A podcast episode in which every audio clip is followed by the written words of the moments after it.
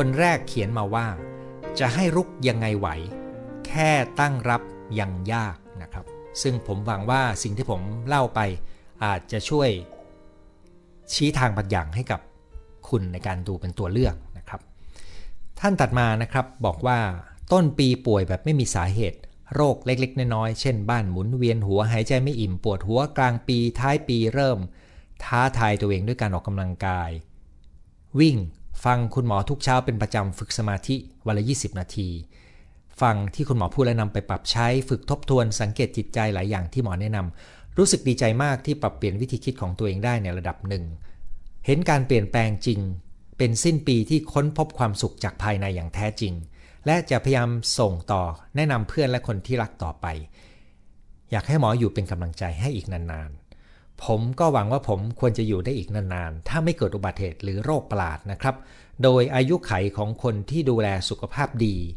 น่าจะไต่ไปถึงแถว 90 ได้นะครับ ซึ่งก็แปลว่าอีกประมาณ 30 ปีเชียวนะครับ แต่ถ้าเกินกว่านั้นก็ถือได้ว่าเป็นโจทย์ที่ต้องจัดการต่อนะครับ ท่านต่อไปพูดว่าปีที่ผ่านมาจัดการชีวิตเชิงรับค่ะ เริ่มจากต้นปีป่วยหนักมาก ต้องหยุดงานเป็นเดือน พอกลับมาทำงานสถานการณ์บริษัทก็ไม่ดี พนักงานลดเงินเดือนทำงานที่บ้าน แล้วก็สิ้นสุดการจ้างอาจจะมีนะครับ ตอนนี้พ่อป่วยหนักมากอยู่ในระยะสุดท้าย ที่โรงพยาบาลโชคดีมีเจ้าหน้าที่ดูแล พี่น้องขัดแย้งกัน เข้าหน้ากันไม่ติด เวลาไปเยี่ยมพ่อต้องคอยหลีกเลี่ยงการพบกัน ตอนนี้ก็ตั้งรับที่ดีที่สุด ได้แต่เตรียมพร้อมเตรียมซ้อมและเตรียมใจ ซึ่งกรณีของทั้งงานและพ่อล้วนแล้วแต่เป็นโจทย์ยาก และถ้าพี่น้องขัดกันก็เหมือนกับต้นทุนพื้นฐานความสัมพันธ์ของเรามีจำกัดนะครับ แต่ผมก็ยังอยากจะชวนคุณ ลองมองเชิงรุกดู แต่ว่าจะทำแค่ไหนยังไง อันนี้ต้องแล้วแต่คุณจะเลือกดูนะครับ ท่านถัดมานะครับบอกว่าการจัดการชีวิตเชิงรุกของปีที่กำลังจะผ่านไปของดิฉัน คงเป็นการกล้าที่จะเปลี่ยนแปลงหน้าที่การงาน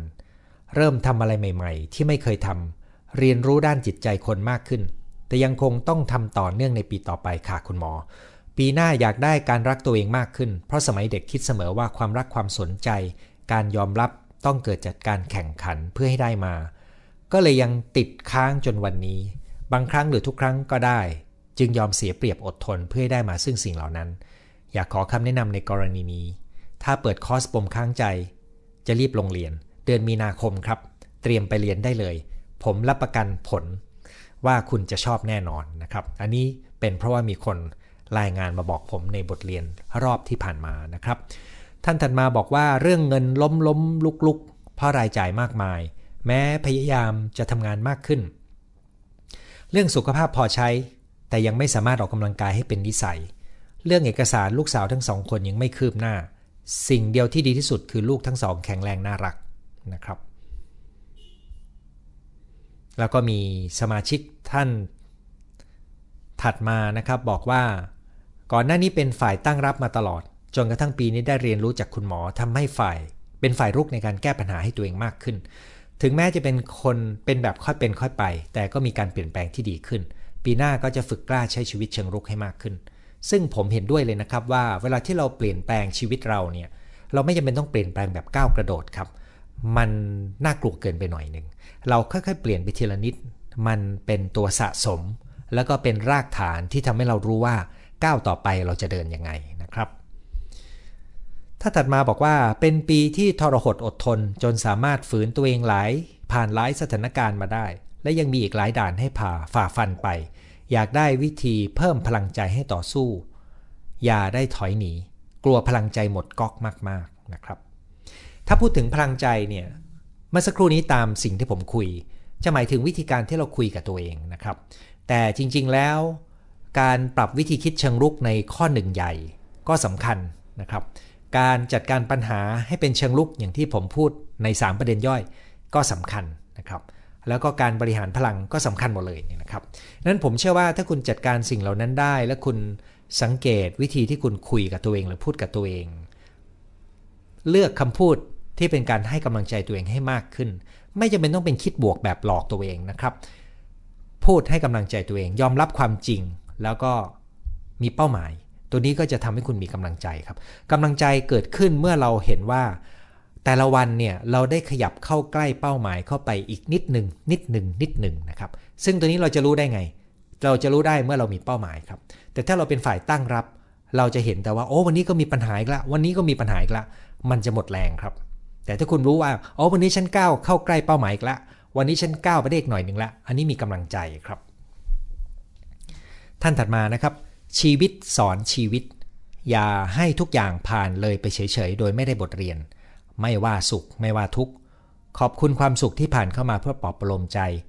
ขอบคุณความทุกข์ที่พัดผ่านและบางครั้งอาจจะโหมกระหน่ำจนส่วนเซ แต่ก็ทำให้เรา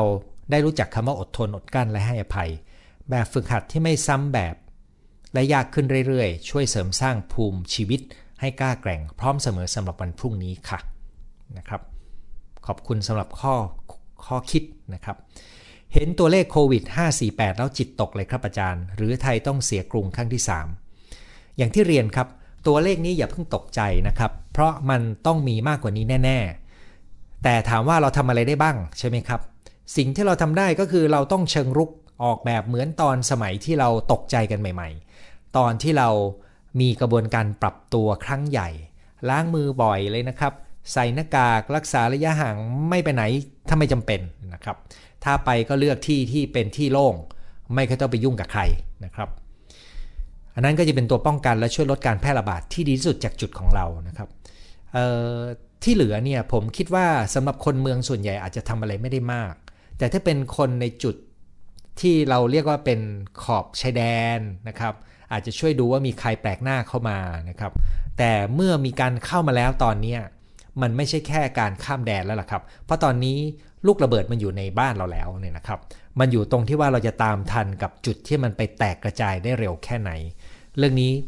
ผมในจุดยืนของผมก็คือ ผมก็คงเฝ้าดูว่า หน่วยงานต่างๆ วิ่งตามเพื่อควบคุมให้ทันได้ยังไง กับ ผมก็คงจะป้องกันตัวเองและคนรู้จัก แล้วก็เตือนการป้องกันตัวเองให้มากขึ้นนะครับพูดง่ายๆ ก็คืออย่ากาดตก พวกนี้ต้องตั้งกาดขึ้นมาให้ดี เพราะที่ผ่านมาหลายเดือนมานี้ ผมคิดว่าเรากาดเริ่มตกลงไปนะครับท่านถัดมาคือพูดว่าเป็นปีที่หนักมากเท่าที่เคยเจอมา ทั้งด้านงานครอบครัวที่ไม่เข้าใจในสิ่งที่เราทำอันนี้หมายถึงครอบครัวไม่เข้าใจ ท้อใจบางครั้งเก็บกดและซึมเศร้า ที่เหลือก็คือคำทักทายแล้วก็การรอฟังนะครับ ทั้งหมดนี้ก็คือคนที่ส่งเข้ามาล่วงหน้านะครับ ตอนนี้ผมจะมาดูข้อความที่ส่งเข้ามาสดในตอนที่ออกรายการนี้นะครับ ขอบคุณทุกท่านที่เข้ามาทักทายนะครับ มีสมาชิกมากมาย ส่งรายงาน อากาศ สถานที่ และก็การรับฟังมานะครับ ต้อนรับทุกคนขอบคุณท่านที่ช่วยแชร์นะครับ ที่ตรังฝนตกนิดหนึ่งนะครับ ผมเพิ่งไปเที่ยวแถวใกล้ ๆ ตรังนะครับโหยหาธรรมชาติครับช่วงนี้วันหยุดก็ไปเที่ยวธรรมชาติ แล้วก็ชวนคนที่ยังอยู่ในจุดที่สามารถท่องเที่ยวได้เที่ยว เพียงแต่ว่าตอนนี้อาจจะต้องเลือกพื้นที่นั้นให้ยากหน่อยนึงนะครับ ที่ที่ไม่เคยต้องเจอใครนี่นะครับ เรามีหลักการนะครับว่าที่โล่งย่อมดีกว่านะครับ ขอบคุณที่ให้ความรู้โดยไม่ต้องซื้อ คือมันมีแบบของฟรีกับแบบของต้องซื้อนะครับ แบบของฟรีผมก็ให้แบบไม่ได้อั้นอะไร แต่แบบที่ต้องลึกก็จะเป็นแบบที่ต้องเสียค่าใช้จ่ายอยู่ ซึ่งก็มีหลายระดับนะครับ ขึ้นอยู่กับความสนใจของคุณได้ มีคนถามว่าทำไมต้องเสียตังค์นะครับ ก็ต้องบอกว่ามันมีค่าใช้จ่ายต้นทุนอยู่ในส่วนของส่วนที่เก็บตังค์นะครับ มีจากต่างประเทศด้วยนะครับ ผมกำลังมองหาคำถามนะครับ มีคำออขอบคุณและชื่นชมมา แล้วก็มีคนบอกว่าชอบจังจิตวิญญาณแห่งการผจญภัยนะครับ ผมไม่รู้จะเอาคำนี้มาจากไหนนะครับ แต่ผมนึกถึงคำว่า spirit ที่แปลว่าจิตวิญญาณนะครับ แล้วก็ผมคิดว่าทัศนะของการมองชีวิตเป็นการผจญภัย เป็นการเดินทางเนี่ย มันทำให้เรามองทุกสิ่งเป็นการค้นหา เป็นการเรียนรู้ เป็นการทำความเข้าใจแล้วก็เลือกตัดสินใจนะครับ เป็นการพร้อมที่จะพบกับสิ่งท้าทาย ซึ่งทัศนะเช่นนี้เนี่ยเป็นทัศนะที่ทำให้ชีวิตมีความสนุกง่ายขึ้นนะครับท่านนี้เขียนมายาวเหมือนกันนะครับ ผมจะอ่านให้ฟังว่าที่ทำงานมีการเปลี่ยนแปลงหลายด้านรวมถึงครอบครัวได้รับผลกระทบทำให้รายได้ลดลง ตอนนี้เริ่มหันมา ทำยาดมสมุนไพรและพิมพ์เสนฟรุตตี้ขายออนไลน์ ลูกค้าสั่งซื้อมากขึ้นเป็นลำดับ ส่วนตัวก็ใช้จ่ายประหยัดขึ้นศึกษาเรื่องการลงทุน แต่ยังเป็นห่วงครอบครัวสุขภาพพ่อแม่และน้องที่ยังไม่มีงานประจำไม่รู้จะช่วยเหลือเขาอย่างไร บางครั้งได้ฟีดแบ็กว่ามายุ่งมากเกินไป แต่เราก็ไปทำไปด้วยความหวังดี จึงอยากขอคำแนะนำถ้าผมเข้าใจคุณไม่ผิด หมายถึงน้องไม่ชอบที่คุณไปยุ่งกับเขานะครับ ซึ่ง ถ้าเขาส่งสัญญาณแบบนี้มาแล้ว ผมคิดว่าเขาอาจจะไม่ได้ต้องการให้เราเข้าไปเกี่ยวข้องนะครับ อาจจะเปลี่ยนวิธีการครับให้เขารู้ว่าไม่ว่าจะยังไง เรารอ ถ้าเขาอยากให้เราช่วยเหลืออะไรให้บอกได้นะครับ ที่เหลือนะครับ ชวนเขาไปทำกิจกรรมที่ช่วยเขาเพลิดเพลินเปลี่ยนบรรยากาศ โดยไม่ต้องพยายามจะสอนหรือชี้แนะอะไรนะครับ เพราะว่าผู้ใหญ่ไม่ค่อยคนที่โตแล้วนะครับ แม้แต่วัยรุ่นก็ไม่ชอบครับ คนที่จะมาบอกให้ทำโน่นทำนี่นะครับ ปีใหม่ขอให้หมอมีความสุขสุขภาพแข็งแรงขอบคุณมากครับ ปีหน้าอายุ 42 ชอบเลข 42 เรื่อยๆ มาตลอด แต่ขอให้สุขภาพดีก็ดีใจแล้วนะครับเวลาเกิดปัญหาเพราะอะไรคนเราส่วนใหญ่ถึงติดคิดเข้าข้างตัวเองก่อน ซึ่งบางคน มีสติคิดได้แก้ปัญหาแบบไม่เข้าข้างตัวเองได้ แต่บางคนถลำลึก ตรงนี้แหละครับเป็นวุฒิภาวะ คือเป็นความสามารถที่จะถอยออกมาจากมุมมองของตัวเองนะครับ ถ้าเปรียบเทียบไปในวัยเด็กเนี่ยเด็กๆจะมองจากมุมของตัวเอง ครั้นพอเราโตขึ้นเรื่อยๆเนี่ยเราจะเริ่มสามารถมองในมุมของคนอื่นนะครับ แล้วถ้าคุณอยากจะแก้ปัญหาเก่งเนี่ยมันต้องเหมือนกับคุณต้องวางของที่คุณคุ้นเคยลง แล้วอ่านโจทย์ของสิ่งที่เกิดขึ้น ตามความเป็นจริง คุณถึงจะแก้ปัญหาได้ดีนะครับ แต่คนส่วนใหญ่ทำอย่างนั้นไม่เป็น เพราะว่าเขาย้ายมุมมองของตัวเองไม่ได้ เขาติดอยู่แต่ความคิดว่าสิ่งที่เขาเห็นคือความจริง แล้วเขามักจะคิดว่าที่เขาเห็นคือสิ่งที่ถูกต้อง แค่นี้ก็จบแล้วล่ะครับ เพราะความคิดเขาสูญเสียความยืดหยุ่นนะครับ ขอความเมตตาคุณหมอใช้คำง่าย ๆ กระชับดิฉันฟังหลายคลิป แปลเป็นภาษาของตัวเอง อ๋อได้ครับ คุณแปลของภาษาของตัวเองได้เลยเนี่ยนะครับ ขอโทษนะคะ แต่คิดมาตลอด คุณหมอน่าจะเป็นพรีเซนเตอร์เสื้อตัวหนึ่งยี่ห้อหนึ่งนะครับ ขออภัยนะครับไอตัวนี้ก็ไม่ใช่ยี่ห้อนั้นนะครับ แล้วก็ซื้อต่อลดราคาครับ รู้สึกจะลด 50% ท่านถัดมานะครับ พักใจฟื้นฟูดูแลตัวเองทำความเข้าใจปัญหา แล้วจะจัดการอย่างไรกับสิ่งที่คาดเดาไม่ได้ เช่น ใจคน ลดความกลัวตายจากการขู่กันโชค จะสร้างพลังให้ฮึกโหมลดความกลัวได้อย่างไร โจทย์ของคุณเป็นโจทย์จำเพาะมากนะครับ เป็นคำถามที่ต้องรู้รายละเอียดถึงจะหาแนวทางได้ ซึ่งผมจะขออนุญาตไม่ตอบนะครับ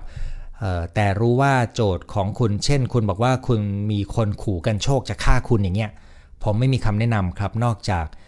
ต้องเน้นเรื่องความปลอดภัยโดยดูว่าคุณทำอะไรได้บ้างในจุดนั้นนะครับท่านนี้บอกว่าหัวข้อวันนี้ดีมากขอบคุณนะครับ ท่านนี้บอกว่าได้แง่คิดและกำลังใจดีจากการฟังตลอดนะครับ ขอให้บุญรักษานะครับทำยังไงถึงจะเอาชนะความขี้เกียจและมีวินัยในการออกกำลังกาย หลักง่ายๆก็คืออย่างนี้นะครับ หลักง่ายๆก็คือ ออก 5 นาทีดีกว่าไม่ออก ออก 10 นาทีดีกว่า 5 นาที ถ้าวันไหนไม่อยากออกให้เริ่มที่ 5 นาทีก็พอ ถ้าทำ5นาทีแล้วอยากทำต่อก็ทำต่อไปก็ได้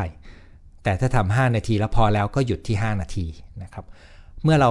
คุ้นกับการทำ5นาทีไปเรื่อยๆ เราก็จะเริ่มมีช่องเวลาที่เราทำจากนั้นค่อยขยับเป็นสัก 10 นาที อันนี้คือหลักข้อแรก ผมจะบอกสัก 2 ข้อนะครับ หลักข้อที่ 2 ก็คือ เลือกในรูปแบบที่สนุกในแบบที่เราชอบนะครับ ตัวผมเองชอบแนวที่ค่อนข้างจะทำและมีความสงบภายในนะครับ แต่สำหรับวัยรุ่นยกตัวอย่างนะครับลูกคนเล็กผมเนี่ยเขาชอบแนวสนุกมากกว่าดังนั้นมันต้องมีดนตรีมันต้องมีความท้าทายดังนั้นผมเคยรับการปรึกษาจากคนในต่างประเทศนะครับ บอกว่าลูกเขาวัย30 ติดเกมมากทำงาน แต่ก็ยังติดเกม แล้วก็น้ำหนักตัวเกินเยอะมากกลัวว่าจะมีปัญหาสุขภาพ แต่วันหนึ่งอยู่ๆเขาก็ไปเจอเกมที่เป็นการท้าทายการออกกำลังกาย แล้วเขาก็เริ่มสนุกกับมัน แล้วตอนนี้เขาก็ออกเป็นประจำและน้ำหนักเขาก็ลดลง แล้วเขาก็แข็งแรงขึ้นมากนะครับนั้นมันเป็นเรื่องของการเลือกวิธีออกกำลังกายที่เรารู้สึกสนุกได้ หรือเราเพลิดเพลินกับมันได้ แล้วก็เมื่อกี้ย้อนไปข้อแรกก็คือค่อยๆ แทรกเวลาเข้าไปทีละนิดครับ ไม่ต้องรีบนะครับพอทำไปทำไปคุณจะชินเองนะครับ ท่านถัดมาบอกว่าสนใจเข้าร่วมคอร์ส แนะนำให้ติดต่อไปที่ Line ผมนะครับ Line สะกดเป็นภาษาอังกฤษหมอประเวศ ถ้าคุณไม่แน่ใจให้ดูที่โพสต์ที่เขียนไว้อ้อนี่ครับตัวอักษรเว็บไซต์หมอประเวศ .com เนี่ยให้ไปที่ Line แล้วพิมพ์คำว่าหมอประเวศ แล้วไปทักได้นะครับ เดี๋ยวจะอธิบายเพิ่มเติมให้ ขออนุญาตไม่อธิบายใน ในระหว่างการคุยกับหัวข้อเป็นความรู้นะครับ การจัดการชีวิตตามมงคล 38 ประการ เป็นการจัดการชีวิตเชิงรุกหรือไม่ ผมคิดว่าในมงคล 38 ประการนะครับ ประกอบไปด้วยสิ่งดีๆ ที่มีอยู่ในชีวิตที่เราควรจะสร้างขึ้นมา ดังนั้นไม่ว่าจะเกิดอะไรขึ้นเราต้องพยายาม รักษาหรือสร้างให้เรายังสามารถ ทำตามมงคล 38 ประการได้ ถ้ามองในแง่นี้ก็แปลว่า ใช่ครับ ผมคิดว่ามันเป็นส่วนหนึ่งของการจัดการชีวิตเชิงรุก ในความหมายก็คือเรารู้ว่าอะไรสำคัญสำหรับชีวิตเรา ถ้าเรามีความศรัทธาในพุทธศาสนานะครับ เช่นเดียวกันกับคำสอนทางศาสนาอื่น เช่นเดียวกันครับ มันคือแนวทางในการชี้นำชีวิตของเราครับ แต่ผมก็จะ เชื่อมโยงกับสิ่งที่ผมพูดวันนี้นะครับว่าถ้าคุณสังเกตดูเนื้อหาดีๆเนี่ยมันไม่ได้มีส่วนที่ขัดกัน แต่มันอาจจะมีจุดเน้นที่ต่างกันเท่านั้นเองนะครับ อาจารย์ครับหลักสูตรที่กำลังจะเปิดผม จะดูว่าสอนเกี่ยวกับอะไรที่ไหนได้บ้างผมมีโพสต์ที่ลงไว้เมื่อประมาณสัก เดือนที่แล้วนะครับ แต่ว่าเนื้อหาหลักสูตรจะใส่อยู่ในเว็บไซต์ที่อยู่บนมุมซ้ายบนของจอนะครับ ซึ่งก็จะมีตั้งแต่ Happier ในเดือนมกราคม เป็นโค้ดเป็นไลฟ์โค้ชให้ตัวเองกับ Career Destiny ในเดือนกุมภาพันธ์ บทเรียนแก้ปมข้างใจในเดือนพฤษมีนาคมนะครับ มีนาเมษา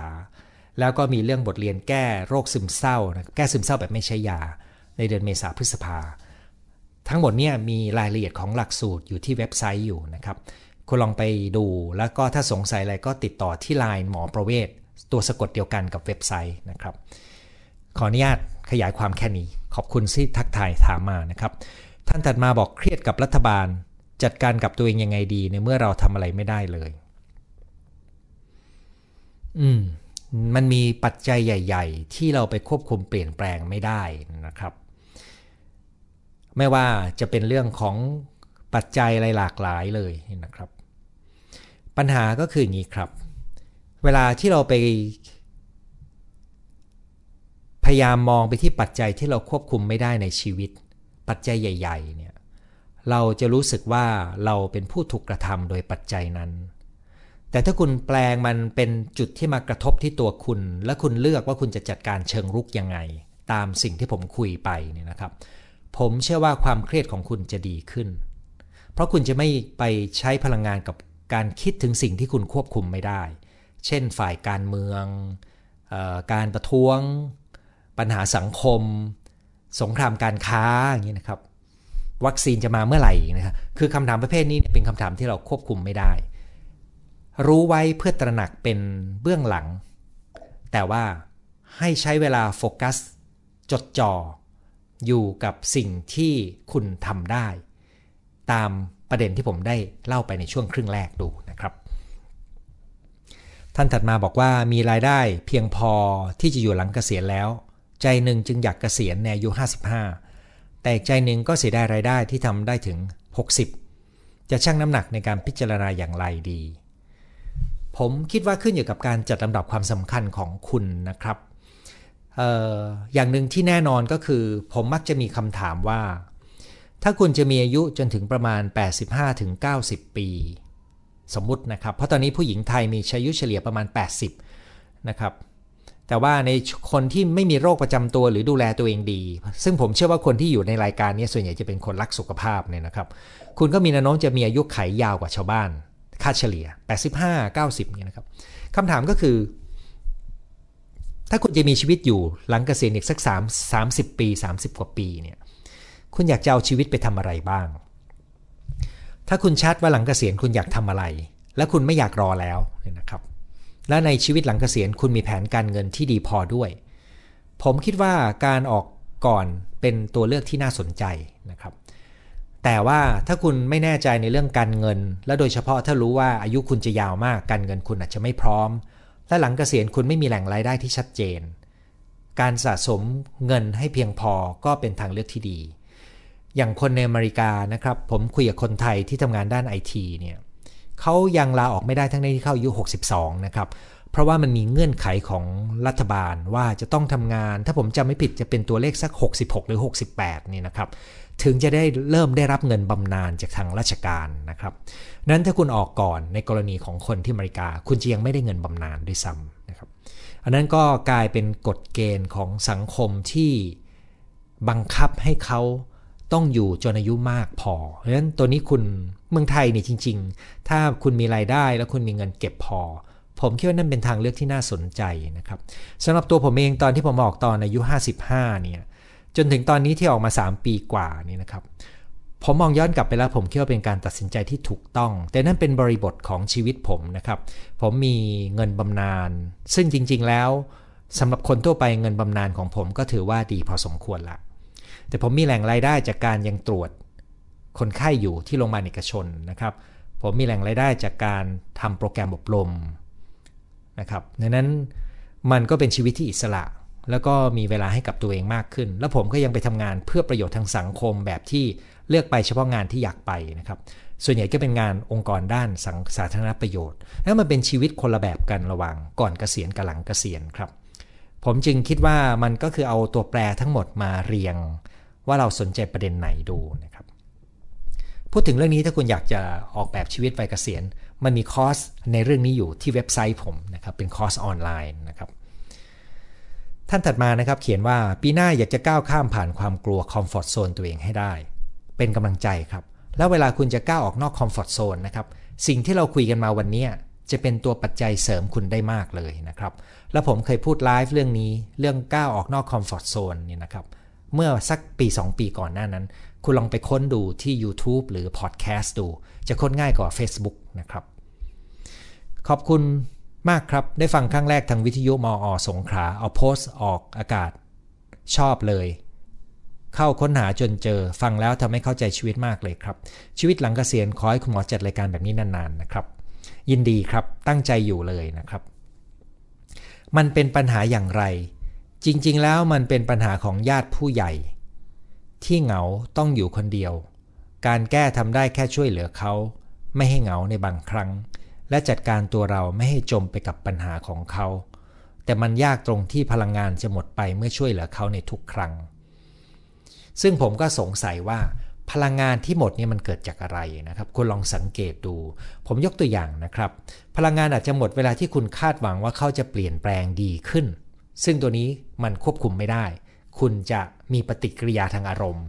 ที่ทำให้คุณรู้สึกเหนื่อยกับการไปดูแลเขา อันนี้คือตัวอย่างของอันที่1 2ก็คือพลังงานหมด เพราะว่าเวลาคุณไปเยี่ยมเยียนไปดูแลเขา คุณถูกอารมณ์ความรู้สึกเขาดูดเข้าไปด้วย พูดง่ายคุณอินกับความทุกข์ของเขา แล้วเวลาที่คุณอินกับความทุกข์ของเขาเนี่ย มันเหมือนเป็นความทุกข์ของคุณนะครับ มันก็เลยหมดพลังไปด้วย แต่ถ้าคุณเปลี่ยน ทัศนะหรือเปลี่ยนท่าทีในทางจิตใจ เวลาที่ไปเกี่ยวข้องกับเขาได้ ผมยังเชื่อว่าพลังงานเราไม่จำเป็นต้องหมด เวลาที่เราไปเยี่ยมญาติที่เขากำลังเหงานะครับ แค่ไปแล้วก็อยู่กับเขาพูดง่ายทำยากนะครับ มันต้องฝึก เหมือนกับคนถามว่าเป็นจิตแพทย์ฟังปัญหาของคนแล้วเครียดไหม ผมก็บอกว่ามันฝึกฝนมามันไม่เครียดนะ จริง ๆ มันมีความเข้าใจในชีวิตและธรรมะแฝงอยู่ในคนที่มาหาผมเสมอเลย และหลายครั้งจะเป็นช่วงเวลาที่ผม จดจ่อและมีจิตใจที่โฟกัสเป็นสมาธิดีระหว่างที่คุยนะครับ ถ้าจะมีผลกระทบอย่างหนึ่งก็คือช่วงเนี้ยเสียงมันจะหมดเร็วนะครับเวลาพูด แต่ที่เหลือเนี่ยเวลาคุยแล้วมันไม่ได้ถูกดูดพลัง ซึ่งอันนี้ผมคิดว่าเป็นสิ่งที่ฝึกได้ แล้วก็เลยอยากจะเชียร์ให้คุณได้ฝึกไปด้วยนะครับ ท่านต่อมาคือปีหน้ายังอยู่ที่จุดเดิม ยังรักและมีความสุข ในสิ่งที่มีปัญหามี แต่ทุกปัญหาคือประสบการณ์ได้เลยนะครับ คุณหมอพอจะยกตัวอย่างว่าคุณหมอวางแผนอะไรบ้างสำหรับปีใหม่นี้กับสถานการณ์โควิด ที่ดูมันจะเกิดแพร่ระบาดขึ้นมา เช่น เปลี่ยนแปลงแผนการอะไรเป็นอย่างไรบ้าง อย่างผมวางแผนจะเดินทางกลับบ้านที่เชียงใหม่ ก็ดูสถานการณ์อยู่ว่าจะกลับไป จะกลับไม่กลับดี คือมันมีแผนระยะสั้นกับแผนระยะยาวใช่ไหมครับ ถ้าเป็นแผนระยะยาว ส่วนใหญ่แล้วเหตุการณ์เฉพาะหน้ามันอาจจะมาแกว่งมันบ้าง แต่มันไม่เปลี่ยนแปลงการตัดสินใจในแผนระยะยาวของเรา แต่กรณีนี้ที่ดูเหมือนมีการระบาดครั้งใหม่เนี่ยจริงๆ ถ้าอยากจะรู้ว่ามันระบาดกว้างใหญ่ไพศาลแพร่กระจายไปมากแค่ไหนนะครับ เราอาจจะต้องรอตามดูข่าวไปประมาณ 1-2 อาทิตย์ เพราะอย่างที่บอกนะครับสถานการณ์การแพร่ระบาดของไวรัสโควิดตอนนี้ที่คุณเห็นณวันนี้เนี่ยมันเป็นสถานะของสิ่งที่เป็นปัจจัยที่ดำเนินอยู่ เมื่อประมาณ 1-2 อาทิตย์ที่แล้ว เพราะตอนนี้มันมันแพร่ไปไกลกว่านั้นนะครับ แต่ไกลแค่ไหนเราไม่รู้นั้นเราต้องรอดูมาตรการของภาครัฐที่กำลังตามเก็บ ที่เราเรียกว่าเป็น contact tracing พยายามจะสุ่มจุดที่คิดว่าเสี่ยงทุกจุด เพื่อที่จะดักไว้เนี่ยนะครับ ถ้ายังไงภายในอาทิตย์สองอาทิตย์คุณจะเห็นภาพ อย่างไรก็ตาม ถ้าคุณบอกอุ้ยอีกอาทิตย์สองอาทิตย์ก็ปีใหม่พอดี ตัดสินใจไม่ทันนะครับ เราก็อาจจะดูง่าย ๆ ครับว่า 1 นะครับ ถ้าผมเข้าใจไม่ผิดพื้นที่เชียงใหม่ตอนนี้แน่ๆก็คือปลอดภัยกว่าแถวสมุทรสาครใช่ไหมครับ สมุทรสาครตอนนี้ที่ห่วงคืออะไรรู้ไหมครับ ห่วงว่ามันจะแพร่ระบาดแถวภาคกลางนะครับในกรุงเทพมีรายงานเคสแล้วนะครับอยุธยามีรายงานเคสแล้ว เราก็ต้องรอดูไปอีกสักหลายวันว่ามันเกิดการตรวจพบเคสมากน้อยแค่ไหน อันนี้เป็นข้อมูลประกอบเท่านั้นเอง ถ้าคุณจะบินไป การบินนั้นก็มีคำแนะนำว่าอ่าอย่าไปกินอะไรบนเครื่องบิน นะครับเพราะเดี๋ยวนี้สายการบินเขาจะมีตัวเลือกว่าจะเสิร์ฟอาหารหรือไม่เสิร์ฟนะครับหลักการของเครื่องบินการขึ้นเครื่องก็มีคำแนะนำนะครับคือขึ้นให้ช้าที่สุดลงให้เร็วที่สุด ซึ่งแปลว่าคุณต้องยอมเสียตังค์เลือกที่นั่งแถวหน้าๆนะครับอันนี้เป็นตัวอย่างว่าถ้าคุณจะเดินทาง คุณก็เดินทางเพียงแต่ วางแผนรัดกุมหน่อยหนึ่งหรือถ้าคุณไม่อยากขึ้นเครื่องบินเพราะกลัวเสี่ยง คุณก็ขับรถเอง ถ้ามีนะครับอย่างผมล่าสุดที่ไปต่างจังหวัด เราไปสนามบินนะครับไปเที่ยว 5 วัน ถ้าขึ้นแท็กซี่จะเสียเงินก้อนหนึ่ง แต่ถ้าขับรถไปเองเสียเงินอีกก้อนหนึ่งมากกว่านั้นเพราะต้องเสียค่าจอดรถนะครับ ผมก็ตัดสินใจขับรถไปเอง ไปจอดรถที่สนามบินนะครับ เพราะว่ามันก็เสียเงินเพิ่มขึ้นส่วนหนึ่ง แต่เรารู้ดีว่ายังไงขับรถส่วนตัวก็ปลอดภัยกว่าการขึ้นสาธารณะ แต่ถ้าคุณจะขับเข้าเมืองมันก็จะมีประเด็นอีกนะครับว่า เออคุณไปช่วยเติมฝุ่นให้มันเข้าไหมนะครับถ้ามันมีตัวแปรหลายอย่างที่ผมอยากจะชวนคุณว่า ถ้าเป็นผมนะครับเออบางเงินผมไม่มีแผนอะไรเลย ในปีใหม่นอกจากอยู่พักที่บ้านนะครับ ผมก็จะเพียงติดตามข่าว แล้วก็จะใช้เป็นเวลาที่ให้กับตัวเองและครอบครัวให้มากขึ้นครับ การกลับเชียงใหม่ ถ้าเป็นทัศนผมณเวลานี้นะครับ ผมยังคิดว่าไม่น่ามีปัญหาอะไร อย่างไรก็ตาม ถ้าคุณอยากรอดูข้อมูล ผมคิดว่าภายในอาทิตย์หน้า สถานการณ์จะข้อมูลมันจะค่อยๆเผยออกมาเองครับว่าการแพร่ระบาดของมันไปไกลแค่ไหนแล้วนะครับ ที่สวีเดนมีผู้ติดเชื้อและเสียชีวิตมาก ตอนนี้จิตตกมาก ควรดูแลจิตใจอย่างไร คือในสถานการณ์ที่มีการแพร่ระบาดมากเนี่ยไม่มีอะไรจะดีเท่ากับการป้องกันตัวเองนะครับ การป้องกันตัวเองที่ดีที่สุด เราชัดเจนอยู่แล้วนะครับ แล้วก็ที่ผมพูดไปเมื่ออาทิตย์ที่แล้วนะครับว่าข้อมูลใหม่ๆ มันเข้ามานะครับว่าการดูแลสุขภาพ การออกกำลังกาย การเจอแดด การมีวิตามินดีด็อกนี่นะครับ หรือการนอนให้พอจัดการความเครียดให้ดีนี่นะครับ อาหารที่ดีต่อสุขภาพล้วนแล้วแต่มีผลต่อภูมิคุ้มกัน ซึ่งจะช่วยได้นะครับที่เหลือก็คือการรักษามาตรการระยะรักษาระยะห่างทางสังคม ใส่หน้ากากล้างมือเนี่ย นนั้นเป็นสิ่งที่เราดีที่สุดครับ แล้วก็ถ้าไม่จาเป็นต้องไปไหนก็อย่าไปไหนนะครับ อันนั้นก็เป็นคำแนะนำซึ่งผมเดาว่าคุณก็พอรู้อยู่แล้วนะครับ ที่เหลือคืออะไร ความคิดของเราเวลาที่เราอยู่ในบ้าน ดูว่าเราเอาเวลาไปคิดกับเรื่องอะไรนะครับ ความคิดที่วิ่งอยู่ในหัวของเราจะเป็นตัวกำหนดความสุขความทุกข์ในใจของเรานะครับ ถ้าคุณเอาความคิดไปคิดถึงสิ่งที่คุณควบคุมไม่ได้ ถึงสถานการณ์ที่คาดการไม่ได้ ลุ้นไม่อยากให้มันเป็นอย่างนั้น ไม่อยากให้มันเป็นอย่างนี้นะครับ แต่มันเป็นสิ่งที่เราควบคุมไม่ได้เนี่ยอย่างนี้จะเครียดมากกว่า แต่ถ้าคุณติดตามข่าวแบบห่างๆดูเพียงพอกับรู้ว่ามันเกิดอะไรขึ้นคร่าวๆนะครับ แล้วก็วางตัวเองให้ถูกต้องโฟกัสกับการจดจอ่อวางตัวเองอย่างถูกต้อง แบบนี้ผมเชื่อว่าคุณจะเครียดน้อยกว่านะครับ ซึ่งผมเองก็ไม่ได้ตามข่าวละเอียดนะครับเอออย่างข่าวที่การแพร่ระบาดของสมุทรสาครนี่นะครับ ผมยังอ่านเฉพาะข่าว หน้าข่าวหน่อยเดียวนะครับ แล้วก็รู้สถานการณ์แล้วก็อ่านในข้อมูลที่เพื่อนส่งมาในวงไลน์การแพทย์ ที่เหลือผมไม่ตามนะครับ ไม่ดูวิดีโอไม่ไปลงรายละเอียดเลย เพราะว่าข่าวเวลาดูเยอะเนี่ยมันมากระตุ้นความกังวลของเรามากเกินนะครับ ท่านถัดมานะครับ อาจารย์วชิราที่รักที่ช่วยในการนำไฟล์เสียงจาก YouTube ไปโพสต์ที่พอดแคสต์ปลดล็อกกับหมอเวทนะครับ จารย์เขียนว่าผมพยายามจัดการเชิงรุก แต่เผลอๆกลายเป็นตั้งรับตลอด ไม่ได้ทำอะไรที่อยากทำเวลาไม่เคยพอเลย อันนี้มันเป็นธรรมดาของคนส่วนใหญ่นะครับ มันมีวิธีหนึ่งครับก็คือว่า เราจะต้องมีแผนเชิงกิจกรรม คือเราจะต้องมีวิธีคิดเชิงรุก มีวิธีจัดการ มีวิธีรักษาพลัง แล้วเราต้องมีเหมือนกิจกรรมว่าเราจะทำอะไรในวันไหน ไอตัวทำกิจกรรมพวกนี้จะเป็นฐานที่เป็นรูปธรรม ของการที่จะฝึกให้เราจัดการชีวิตเชิงรุกให้มากขึ้นนะครับ แล้วอย่างหนึ่งที่สำคัญนะครับก็คือว่า คนที่บางครั้งยังจัดการเชิงลุกได้ไม่ถนัดเนี่ยส่วนหนึ่งเป็นเพราะว่าถูกคนอื่นมาดึงเอาพลังงานของเราไป เช่นขอให้เราทำโน่นทำนี่ แล้วเราก็รู้สึกเกรงใจ เราก็รู้สึกเออมันก็น่าทำดีเนี่ยนะครับ เราก็จะไปช่วยเขาทำไปทำมาเลยเลยหมดพลังของเราหรือหมดเวลาของเราดังนั้นผมคิดว่า น่าจะลองดูว่าเรากำลังสูญเสียเวลาและสูญเสียพลังเป็นในเรื่องไหน ลองวิเคราะห์การใช้เวลาดู แล้วจะได้มาปรับตัดใจว่าเราต้องลดอะไรลงนะครับ ซึ่งในหนังสือเรื่องบัญญัติสุข 10 ประการที่หาได้จากเว็บไซต์เนี่ยจะมีบทเรียนเรื่องนี้โดยตรงนะครับ เป็นบัญญัติสุขที่ 5 ถ้าผมจำไม่ผิดนะครับ เป็นเรื่องของการจัดสมดุลของชีวิต จะมีวิธีคิดเป็นขั้นตอนว่าทำอย่างไร วิเคราะห์การใช้เวลา เพื่อทำให้เราเลือกปรับการใช้เวลาใหม่นะครับอาจารย์วิชลาลองไปโหลดดู ถ้าหาไม่เจอส่งมาบอกผมนะครับ ผมจะส่งไฟล์ไปให้เป็นส่วนตัวนะครับ ที่จริงผมมีหนังสือเหลืออยู่ไม่กี่เล่มนะครับ เดี๋ยวอาจารย์วชิราเฉพาะอาจารย์วชิรานะครับ ส่งชื่อที่อยู่มาเดี๋ยวผมจะส่งไปสนีไปให้นะครับ ในขอบคุณในฐานะที่ได้กรุณานำไฟล์เสียงจาก YouTube ไปวางบนพอดพอดแคสต์ให้นะครับ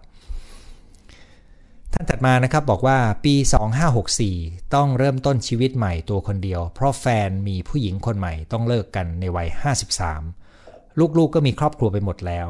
และอยู่ไกลกันมาก และด้วยมีแต่โรคติดตัวมาหลายโรค สิ่งแรกตั้งใจคือทำใจให้ลืมสามีให้ได้ทำได้แม้จะทุกทรมานอย่างมาก อย่างที่สองตั้งใจลดน้ำหนัก จนได้ 10 กิโลเพราะหมอสั่งให้ลดน้ำหนักทำจนได้ดีใจมาก สุดท้ายก็รู้ว่าสิ่งสำคัญที่สุดคือใจเรานี่เอง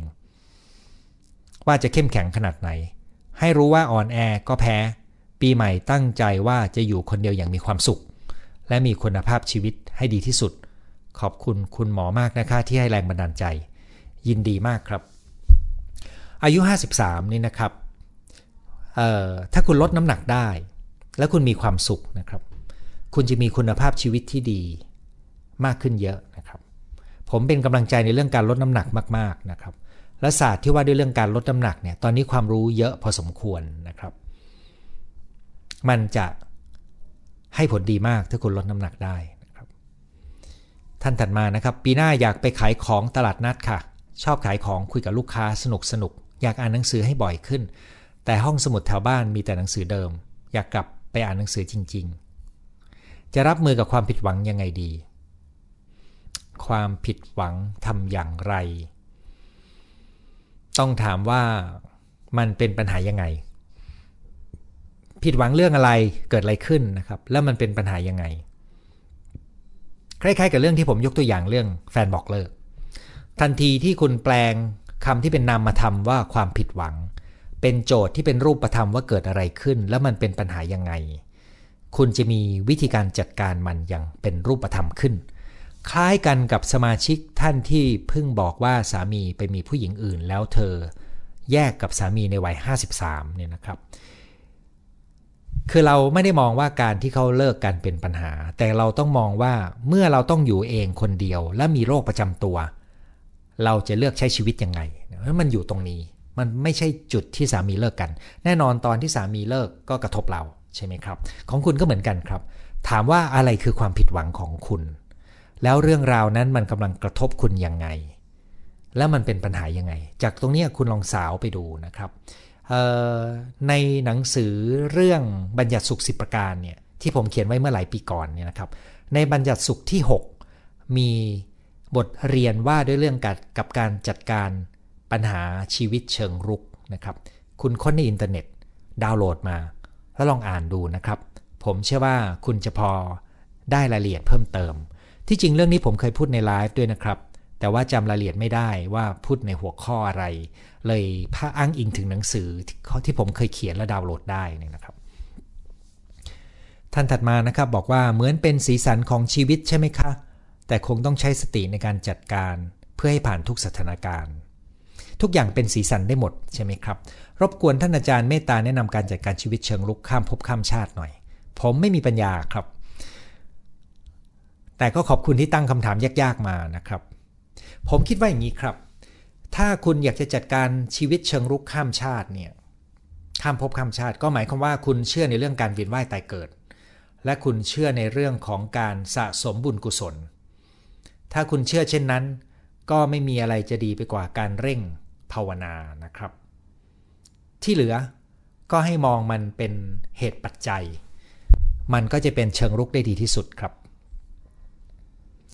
ทำงานจนลืมมาดูเวลาต่างกันหัวข้อน่าสนใจมาก เดี๋ยวไปดูย้อนหลังนะครับ หัวข้อวันนี้ดีมากค่ะ จะไปปรับใช้แน่ๆ ส่วนตัวตอนนี้ไม่ไม่เห็นคุณค่าของตัวเอง พยายามหลายครั้งแต่ยังรู้สึกแย่ รบกวนแนะนำวิธี ถ้าคุณตระหนักว่าคุณมีปมค้างใจ วิธีที่ง่ายที่สุด แต่เสียเงินนิดหน่อย คือมาเรียนหลักสูตรบทเรียนแก้ปมค้างใจนะครับ เพราะความรู้สึกที่เราไม่เห็นคุณค่าตัวเอง มักจะเกิดจากประสบการณ์วัยเด็ก ซึ่งมักจะมีปมบางอย่างอยู่ กระบวนการสามารถคลี่คลายสิ่งเหล่านี้ได้ มากน้อยแล้วแต่การเรียนรู้และก็การทำแบบฝึกหัด และก็การพร้อมที่จะสร้างการเปลี่ยนแปลงของคุณนะครับแต่บอกได้ว่ามันสร้างการเปลี่ยนแปลงให้กับผู้เรียนได้นะครับอาจารย์ครับถ้าชีวิตเคยทำผิด ตั้งหน้าตั้งตา ไม่กลับไปเดินเส้นทางนั้นแล้ว คนรอบข้างยังซ้ำเติมทำยังไง ตอนนี้ซึมเศร้า เขายังไม่เชื่อคุณครับ ส่วนใหญ่แล้วเขาอาจจะ ต้องการเวลาเป็นเครื่องพิสูจน์ ดังนั้นถ้าเขาไม่ให้กำลังใจคุณ คุณอาจจะต้องให้กำลังใจตัวเอง หรือไปหาจุดที่มีแหล่งกำลังใจนะครับ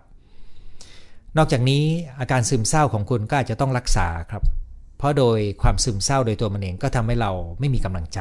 นะครับ ผมกำลังคิดอยู่ว่าผมแนะนำอะไรคุณได้อีกไหมนะครับ ก็ต้องชื่นชมว่าคุณตั้งใจที่จะไม่กลับไปบนเส้นทางนั้น ผมไม่รู้ว่าหมายถึงอะไรนะครับ อาจจะหมายถึงการใช้สารเสพติดก็ได้นะครับ สุดท้ายที่ผมนึกได้ก็คือ ถ้าคนรอบข้างยังไม่เข้าใจคุณ อย่าลืมว่าเราเลือกคนรอบข้างได้นะครับ หากัลยาณมิตรที่ช่วยเป็นกำลังใจให้คุณ ฟังจากมิชิแกน สามี 68 เพิ่งเกษียณ เงินเกษียณเยอะพอสมควร ครับแสดงว่าอเมริกาเกษียณในวัย 68 ผมจำตัวเลขไม่ผิดละถ้าอย่างนั้นนะครับ ซึ่งถือว่าสูงสำหรับคนไทยนะครับ แต่ผมเข้าใจว่ากฎหมายกำหนดไว้ว่า ถ้าคุณจะเกษียณก่อน 68 เนี่ย คุณจะยังไม่ได้รับเงินบำนาญจากราชการ แล้วเงินที่คุณจะได้ก็น้อยลงด้วย เมื่อคุณถึงวัย 68 นะครับ ชอบวิธีการพูดของอาจารย์มาก ส่งคลิปอาจารย์ให้ลูกสาว คนที่อยากเป็น psychologist ฟังเป็นประจำนะครับ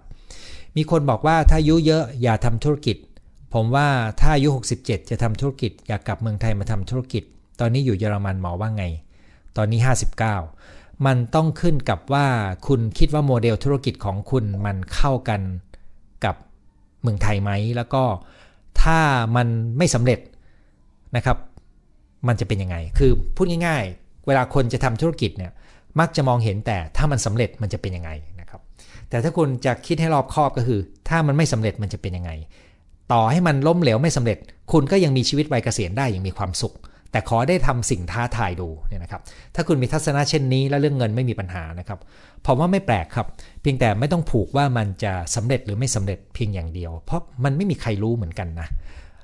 ยกเว้น ธุรกิจของคุณเป็นธุรกิจที่มีดีมานมีความต้องการสูงสูงนะครับ ว่าแต่ทำไมคุณไม่กลับมาทำตอนอายุ 60ล่ะครับทำไมต้องรอ 67 หรือว่านั่นเป็นวัยเกษียณของคนที่เยอรมันครับ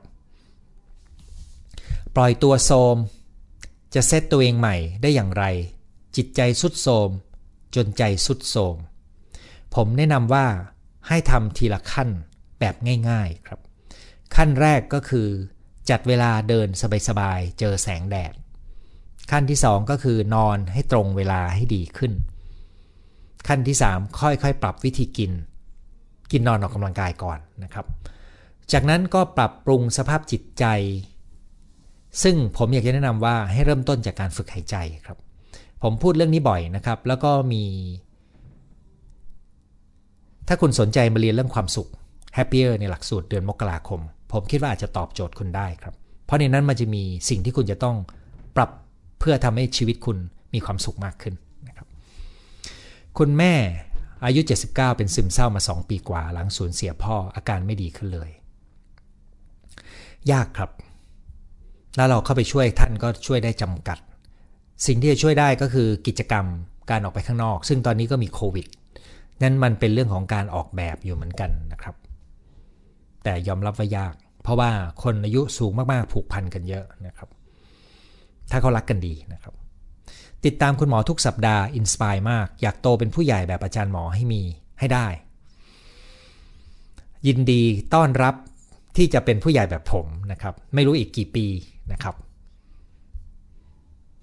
ขอคำแนะนำเรื่องการจัดตารางชีวิตงานพ่อแม่ลูกและสามี อันนี้อยู่ในบัญญัติสุข ที่ 5 ที่ผมอยากให้ไปดาวน์โหลดหนังสือบัญญัติสุข 10 ประการดูนะครับ เพราะว่ามันจะมีวิธีการวิเคราะห์การจัดเวลาของเรา ซึ่งจะทำให้เราไปขยับเองนะครับ